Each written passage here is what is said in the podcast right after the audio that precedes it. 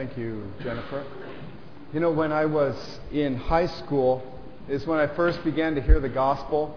And it was through a church, a friend in high school, and he brought me to his church. And, uh, you know, as I, as I encountered people whose lives were transformed by Christ and uh, heard the things they were talking about, the things they believed, something gradually began to happen. I began to get, you know, moved and shaken, and and really, uh, it just it it was uh, something so revolutionary to me that finally, what I decided was, I need a little bit of Jesus. And uh, you know, those of you who you know who, who've gotten to know me a little bit, you know that I'm just extremely emotional, and and you know I just get carried away. I'm so frothy, and you know there's no substance there. Uh, yeah. So, I mean, I, I, was really stirred by what I was seeing. And, and you know what? It took me, it was a million miles for me to come to that point of wanting a little bit of Jesus. But I remember going to church one Sunday. AA for me, I went to church. And uh, I was, I heard something which, which just shocked me and stunned me. The pastor, in his closing prayer, actually cursed me. He, he prayed a prayer, something to the effect that if there's anybody here who doesn't know Christ and doesn't love Christ with all of his heart, may that person not be contented until they come to saving faith in Christ.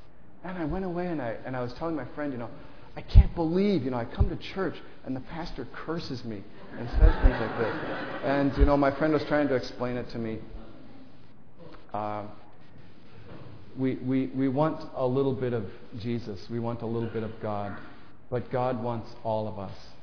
And uh, today we're having the Lord's Supper. Last time I preached, it was on the occasion when we were having baptisms, and I preached on baptism.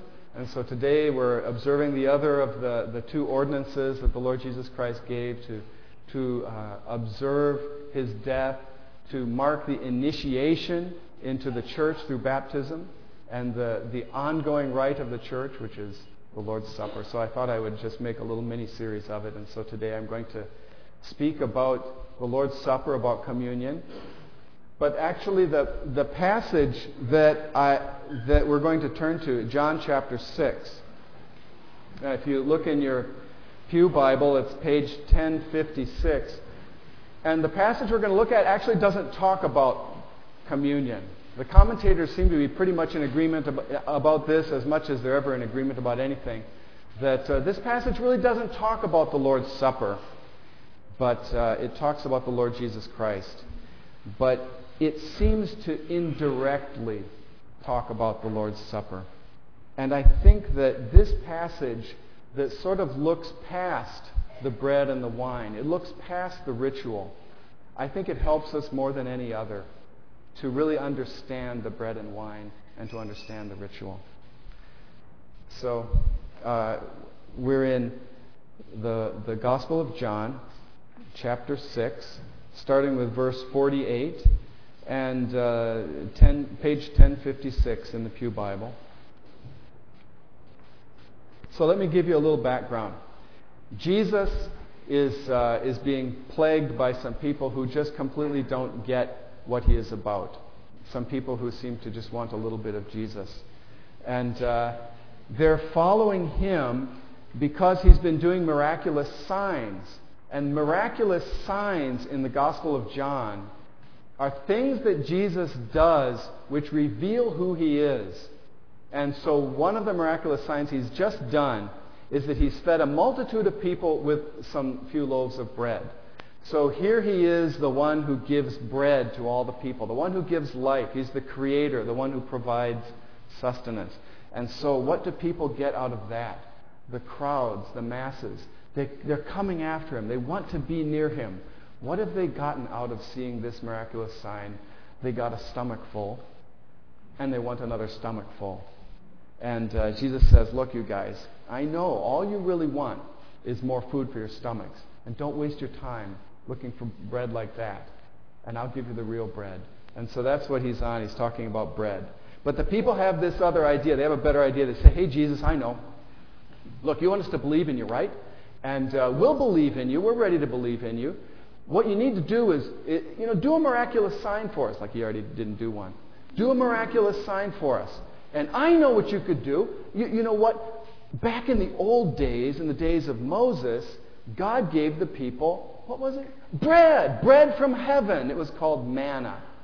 And God gave them bread from heaven. Why don't you, you know, so, you know, they're still after the bread. They're, they're coming back with that suggestion. Why don't you give us bread the way that Moses gave the people bread from heaven? And, uh, you know, then we'll really be your followers. Then we'll really believe in you. So let's pick up in, in verse 48. Jesus says, I am the bread of life. I am the bread of life. Jesus is the one who gives life. I am the bread of life. Your forefathers ate the manna in the desert, yet they died. But here is the bread that comes down from heaven, which a man may eat and not die. I am the living bread that came down from heaven. If anyone eats of this bread, he will live forever. This bread is my flesh which I will give for the life of the world. Then the Jews began to argue sharply among themselves. How can this man give us his flesh to eat? Jesus said to them, I tell you the truth. Unless you eat the flesh of the Son of Man and drink his blood, you have no life in you. Whoever eats my flesh and drinks my blood has eternal life, and I will raise him up at the last day. For my flesh is real food and my blood is real drink. Whoever eats my flesh and drinks my blood remains in me, and I in him. Just as the living Father sent me, and I live because of the Father. So the one who feeds on me will live because of me. This is the bread that came down from heaven. Your forefathers ate manna and died, but he who feeds on this bread will live forever. So it's uh, uh, similar to many of the things that, that John writes. There, it's sort of saying the same thing in different ways, coming back to the same point, making the same point. But there is a bit of a drift in the passage.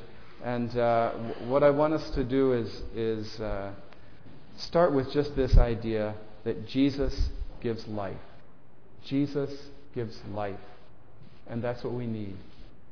Uh, Jesus says in verse 48 I am the bread of life.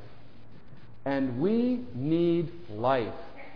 Ever since our first father fell, human beings have been under sentence of death. And we've been able to make uh, amazing strides in medicine. And our understanding, not my understanding, but the, the understanding of medical science of what is involved in human life and in the human body and the things that are happening uh, when we get sick, when we're healthy. And we're able to cure diseases uh, in, in, a, in a commonplace fashion that you know, took away our grandparents. And they never had a chance. Uh, so these days, it's amazing what can be cured, but the person gets the cure and then still dies. So life is just a slow process of dying and the death rate is still 100%. And all of us who are sitting here looking beautiful and smelling nice, one day we hope that we will be mourned as we're, you know, rotting in a box or, or cooked in an oven and our ashes spread. We're all dying. And we need some bread from heaven. We need something that can come and give us life you know, we can try to, to deal with this philosophically and just kind of adjust our minds to the fact of death and just say, well, death is an inevitable part of life. Well, of course it is the way things are. But, you know, death can't be your friend.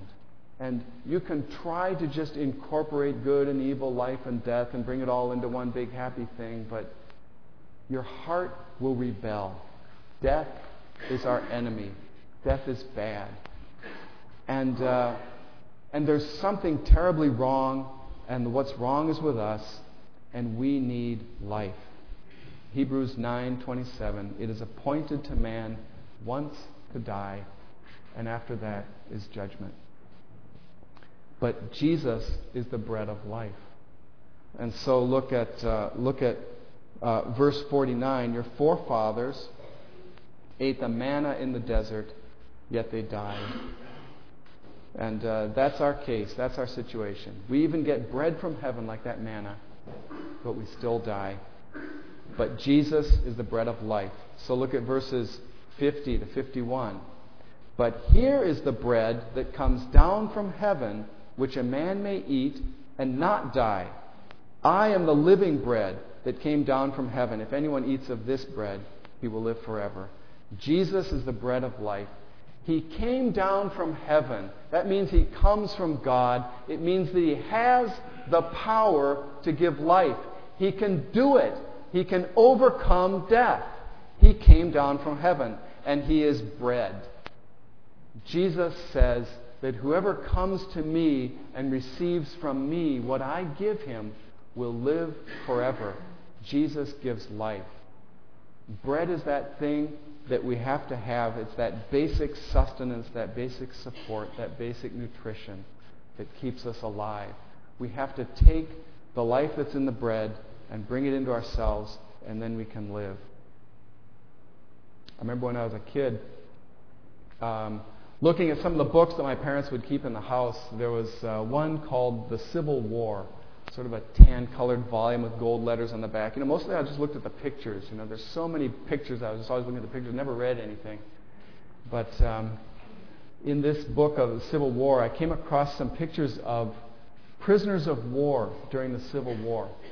And it stunned me, it shocked me, it amazed me to see, you know, how skinny a man could get. You know, just a living skeleton and every rib showing and the arms so skinny they didn't even look like arms, just skin and bones. Knees, you know, the, the legs so thin, and the knees, great big huge knees. And you look and you say, Is that what I look like if I don't get bread? And uh, we need life. And this is our situation. You know, I looked at those soldiers and I thought, oh, how terrible. I hope nothing like that ever happens to me. But that's exactly what my situation was that I was dying because I don't have the bread of life, because I don't have the life that Christ gives, and I needed Christ. Jesus satisfies every need. He is the bread of life, and He satisfies completely. He doesn't just, uh, He's not the, the kind of bread that you eat and then you die. You get life for a while and then you die. You drink and then you're thirsty again. But Jesus is the one who satisfies completely. He reaches down into the innermost part of our being and satisfies everything that we need. Other things that we look for, you know, we run after bread. We run after success. We run after, you know, all the things in the world, um, you know, relationships and a feeling of, of, of uh, self actualization and all the, the great goals we want to achieve. And they all leave us empty. None of them truly satisfies. They all come to nothing because the seconds are ticking away and your last second will be up and you'll be in the grave. But Jesus gives a life that satisfies forever, that truly meets our needs. Jesus gives us himself.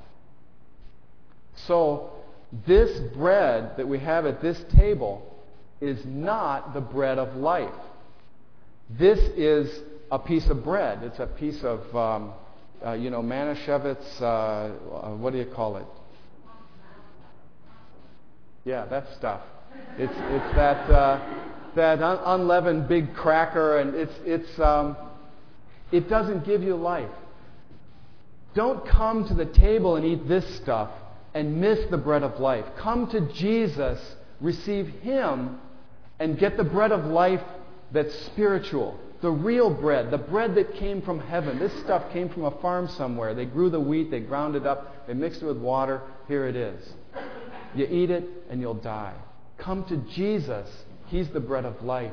Eat and live forever. And then come to the Lord's table and meet Him and commemorate and cement it and remember it and let Him work in your life as, as you uh, come to the Lord's table following His command. So Jesus gives us life. Jesus gives us himself. Jesus gives us himself. He says that he is the bread of life and we're to come to him and eat him. Jesus gives us himself in the form of a sacrifice. Uh, he gives up everything that he has. He gives himself up for us. So look at verses um, uh, 51. Look at verse 51 first. Just the very end of verse 51, it says, uh, This bread, this bread that I'm giving, is my flesh, which I will give for the life of the world. Jesus gives us himself by becoming flesh. He became man. In order to present a sacrifice for us, he had to be one of us.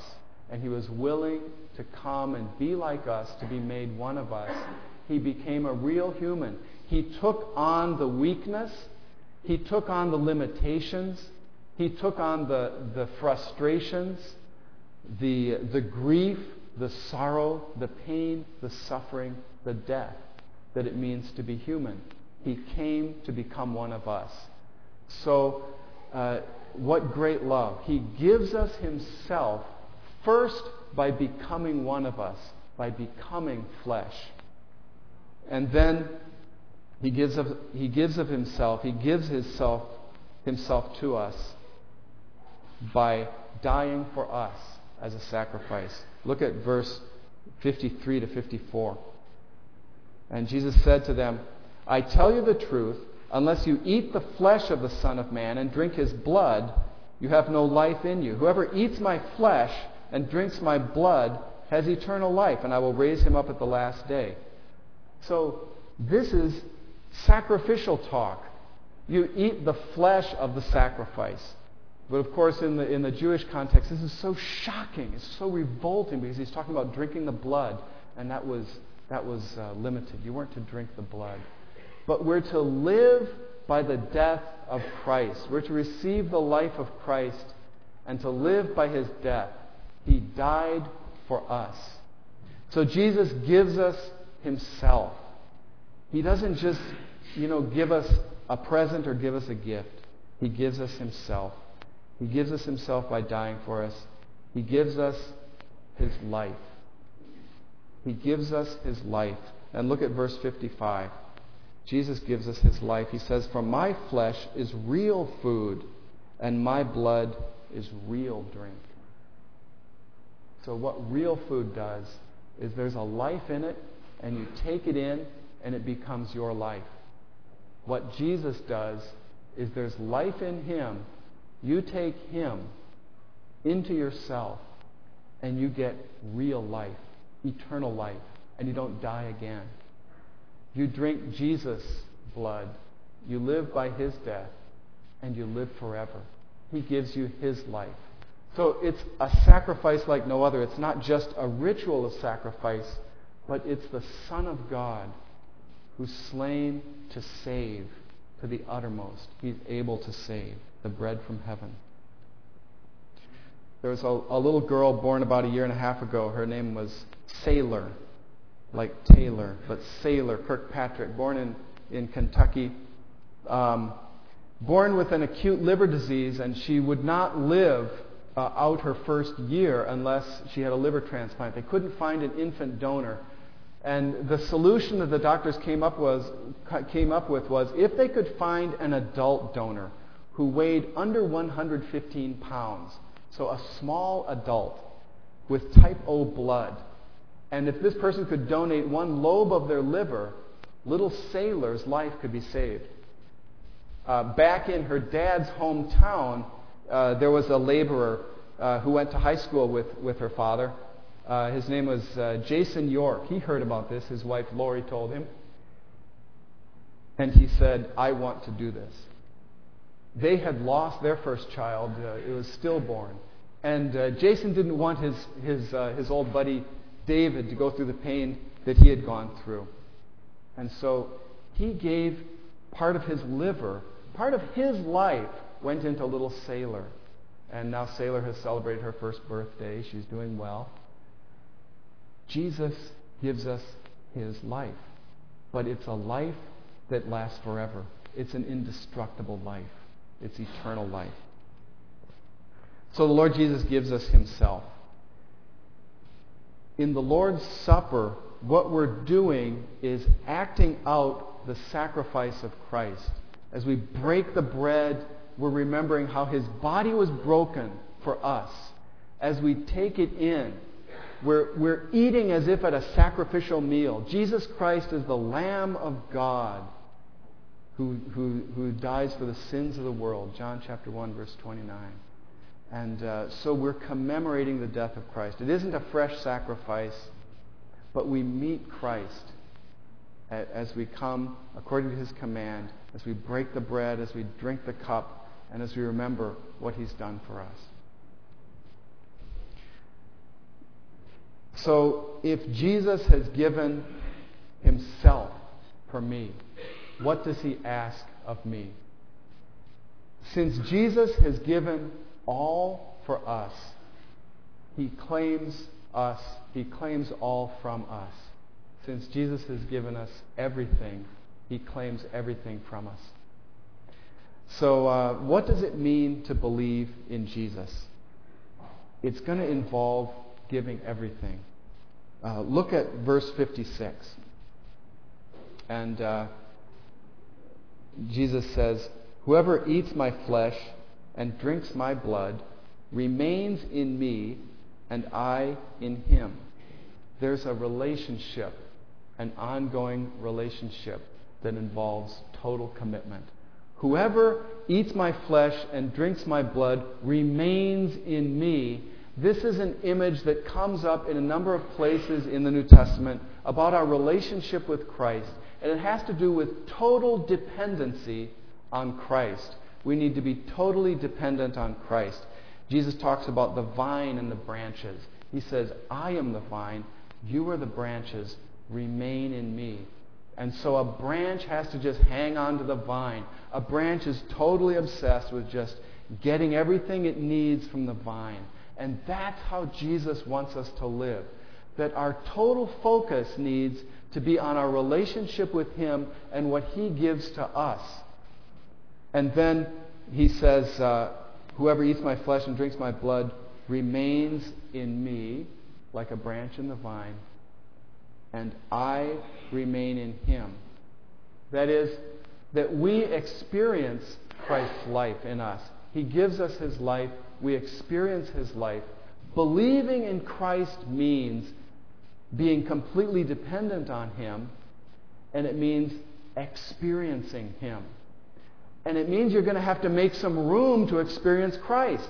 Christ, you, you know, you can't just stick him in the corner like, uh, you know, you got a, a new appliance and you kind of stick it in a cupboard somewhere.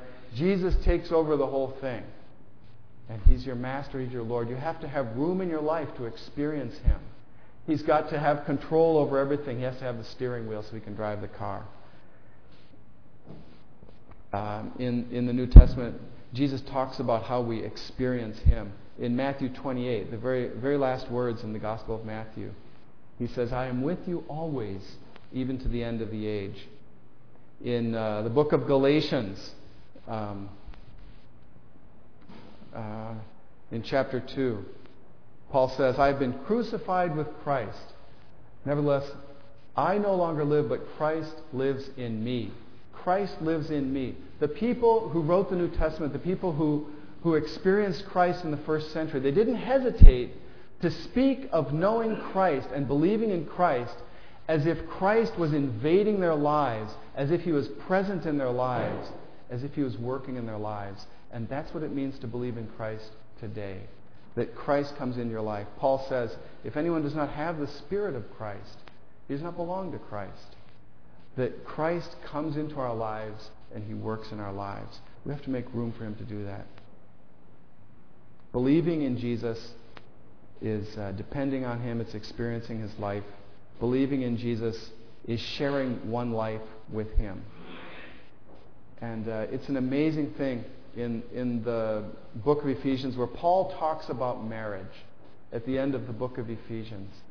He talks about it.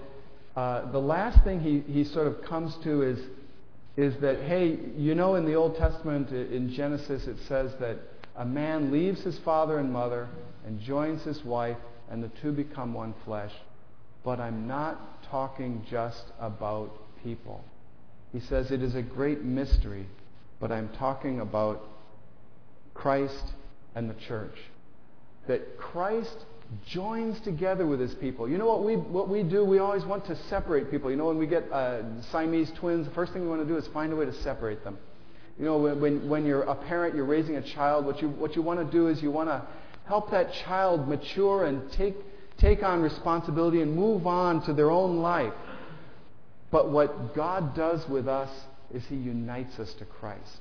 The way that a husband and wife unite together. And that this is what God's plan is, is, to, is for us to share one life with Christ. And so Christ uh, comes and He enters our lives and we share with Him, we share that one life. He lives in us and works within us. There's a union between us and Christ. And that's what the Lord's Supper is about. As we take in the bread, as we crush it with our teeth, as we swallow it, as our bodies make it into our own life, so in the same way, in our relationship with Christ, we, we, we live by His life, and His life becomes our life, and we experience His life, and we're focused on Him and on getting His life, just as we're focused on having bread, as we're focused on getting the things that we need in life. So the Lord's Supper is, is driving the point home to us in a way that's very plain, that our senses can perceive and understand that we need Christ, that we get life from Christ, that we live by Him, that we live by His sacrifice. Let me uh, read to just something from this book by uh, Rico Tice. It's called Christianity Explored. It's a great little introduction to, to Christianity and the gospel. And uh, he, he, uh, Rico Tice is this British guy. Um, and one thing about Rico Tice is he's fascinated with movies. And so the entire book, he's illustrating everything with movies. Uh, so here he talks about the film Saving Private Ryan. It's, uh, you know, it's this dirty, ugly film. I don't know if I could ever watch it again, but I love the movie. I love the movie. It's so good. But uh, let's see if I can read this to you uh, without choking up. The film Saving Private Ryan, set during World War II, tells the story of a group of men who are given orders to rescue a single man from behind enemy lines in Normandy. Why is the man so important? We're told that his three brothers have all recently been killed in action leaving him as the only child of a single mother. When the U.S. Army Chief of Staff hears about the situation, he gives orders to protect this precious remaining son, Private James Ryan, and he sends out a team of soldiers to bring him back alive. The rescue mission is extremely perilous, and it claims the lives of the soldiers, one after the other. At one point, the captain says, This Ryan had better be worth it. He'd better go go home, cure some disease, or invent the longer lasting light bulb. But they obey the orders, they rescue Ryan. And in the final battle scene, set on a heavily shelled bridge, as the captain himself dies, he whispers his last words to a dumbstruck Private Ryan James, earn this. Earn it. So 50 years pass, and in the closing shots of the film, we see an elderly James Ryan returning to Normandy with his wife, his children, his grandchildren. He kneels beside the grave of the captain, and as tears fill his eyes, he says, My family is with me today. Every day I think about what you said to me that day on the bridge. I've tried to live my life the best I could. I hope that was enough. I hope that at least in your eyes, I've earned what all of you have done for me. I can't read the other line where he turns to his wife. but anyway, what, what the captain said to Ryan after he made his sacrifice, together with all of his men, was he said, Earn this. Earn it. We've given everything for you. Go and earn it. And you know, when we realize what Jesus has sacrificed for us and that He's giving us His life, that we're cannibals, we're living by His death, we're feeding off His body, we're eating His flesh and blood. And when we realize that He did this willingly because He wanted us to share His life and that He rose again from the dead, and He lives to share His life with us, then we have to, we have to have that feeling that we want to go out and earn it. But Jesus has a better word than that. His word is not earn it. Because you can't. In the face of the sacrifices that have been given for you and me, we can't do anything. We can't earn it. We, we aren't worthy of what's been done for us by, by family members, by, by people of our nation, by people of, uh, through the ages who've sacrificed for us. You can't earn it. And what Christ has done puts all the rest to nothing and to shame.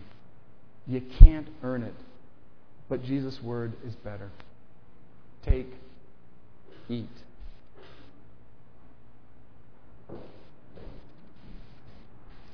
So now we come to the Lord's Supper, the Lord's table. This is not the South Shore Baptist table, this is the Lord's table. If you believe in Christ, if you're public about your faith, if you openly confess, I'm a believer in Jesus Christ, I'm a sinner, Christ died for me, I live by his life. If you're focused on him and on his life, you're depending on him, and uh, you're experiencing his life in you, this is your table. You are welcome, brother. You're welcome, sister. If you don't know Christ as your Savior, if you're not walking with Christ, we ask you just to participate by observing. When the elements come, just pass them by.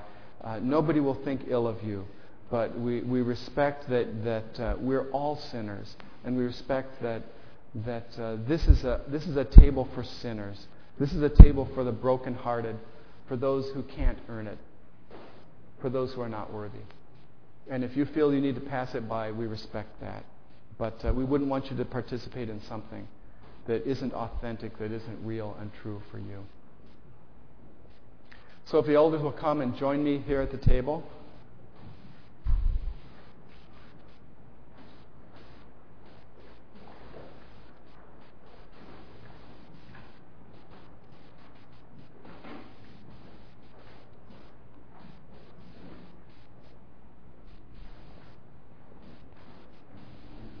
Paul tells us that the Lord Jesus, on the night he was betrayed, at the last meal with his disciples, he took bread and he broke it in their presence. And he said, This is my body, which is broken for you. Do this in remembrance of me. John Norton, will you lead us in giving thanks for the broken body of our Lord Jesus Christ? Let us, pr- Let us pray. Lord Jesus, we come to you as uh, needy people, people who uh, cannot live without you.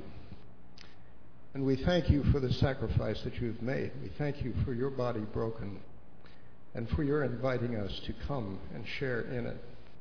We pray that your name would be given glory in our lives as we uh, take part in remembering you in this way. In Jesus' name.